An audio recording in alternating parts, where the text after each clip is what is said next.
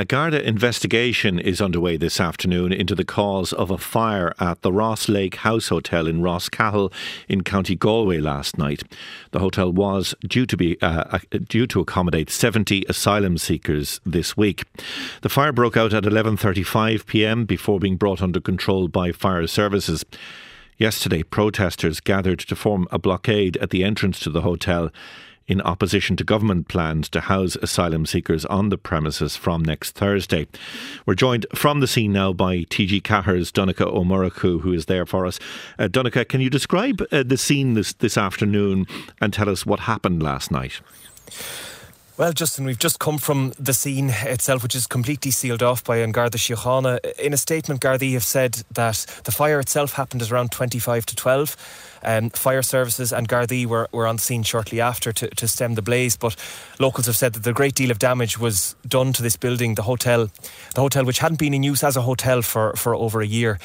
Um, but Members of the Garda Technical Bureau are on the scene currently. Members of Garda Síochána and a technical examination is, is ongoing at the moment. But there's a great deal of shock in the local area. I spoke to, to one woman who herself had arrived to Rosscahill as a refugee 20 years ago as she's working locally in Rosscahill. And she has expressed her, her shock and horror at, at, at the, the incident last night.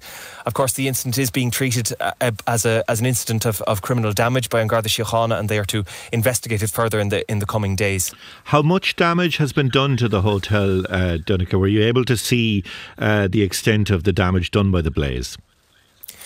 The grounds of the hotel themselves are completely uh, cut off at the moment, so we we couldn't access the, the site itself. But just from speaking to members of Guard, the Gardaí and from to local people, the fire originated towards the, the rear of the building, um, and by the time uh, uh services arrived on the scene, the building had nearly been engulfed through the, from the rear. So a great deal of damage was done, but I suppose the, the extent of that damage will become clear in the coming hours. Um, uh, and uh, as we said, a protest was held in the area yesterday, um, which was opposing the, the housing of 70 asylum seekers at the hotel. They were due to move in on Thursday. You were there uh, yesterday. What was the feeling among the people who attended that demonstration? There was a feeling, I suppose, a feeling of, of anger. To be clear, um, none of them were willing to to speak to to anyone or to answer any questions. But their their main reason to be there was to, to block any access to the hotel. They made it very clear that they, they didn't want, they opposed the government's decision to house 70 international protection um, applicants from next Thursday.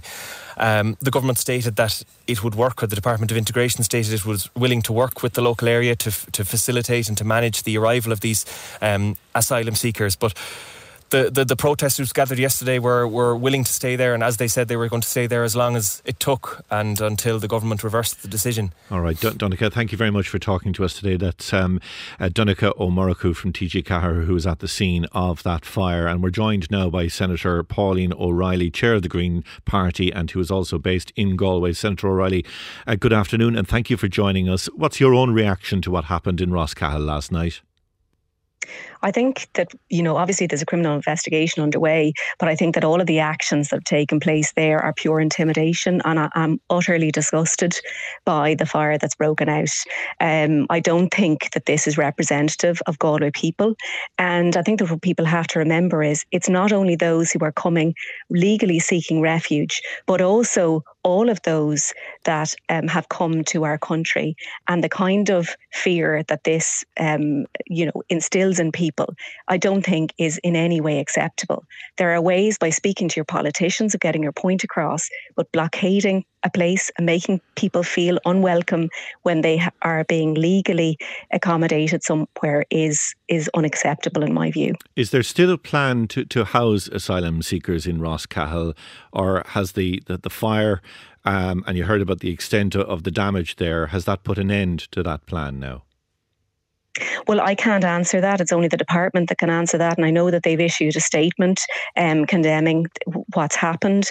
Um, I will say that I believe that if some place is vacant, then it should be used to accommodate people, and we can't discriminate between the types of people that we want to uh, to accommodate.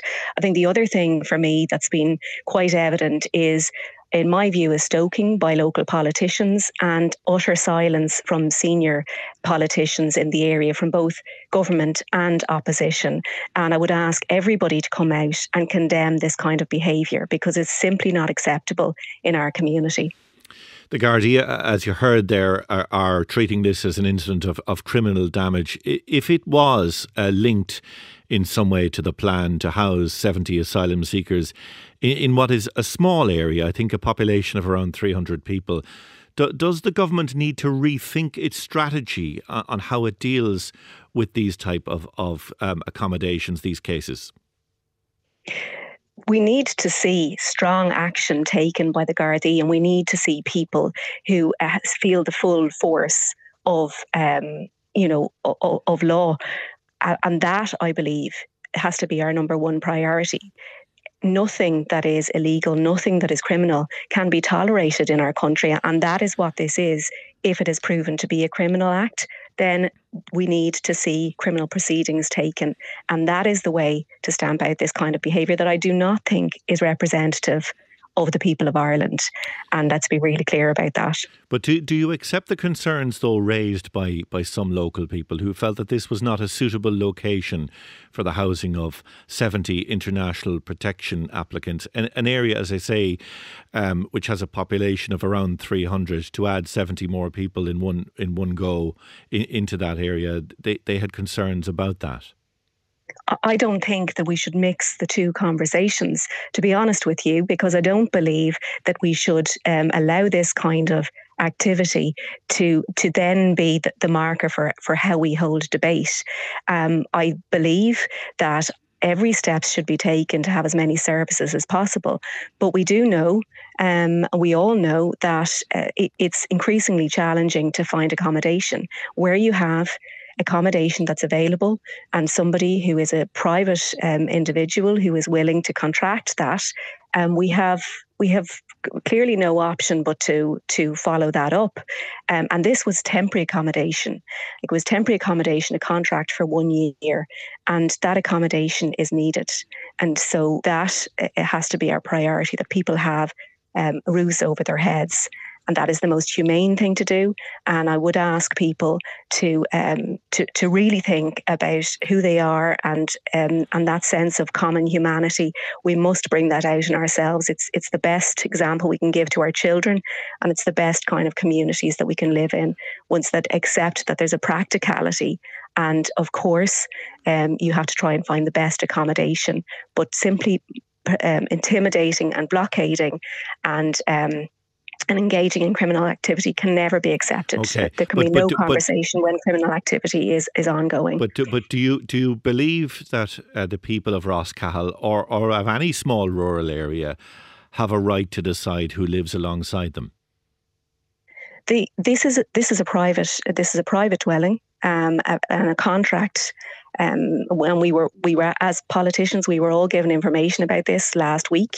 Um, and so it is up to that individual whether they contract it or not.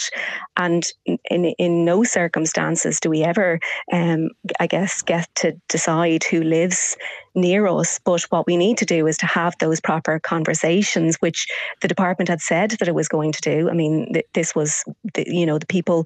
There might have been rumours spreading that that, that uh, okay. uh, people were going to be accommodated this weekend, but there was a period of time to say how this was going to work, the kind of integration, um, and the kind of supports. I do believe transport needed to be part of that, for instance. Okay.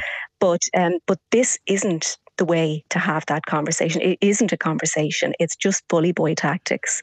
All right, Galway Senator Pauline O'Reilly, Chair of the Green Party, thank you for talking to us today.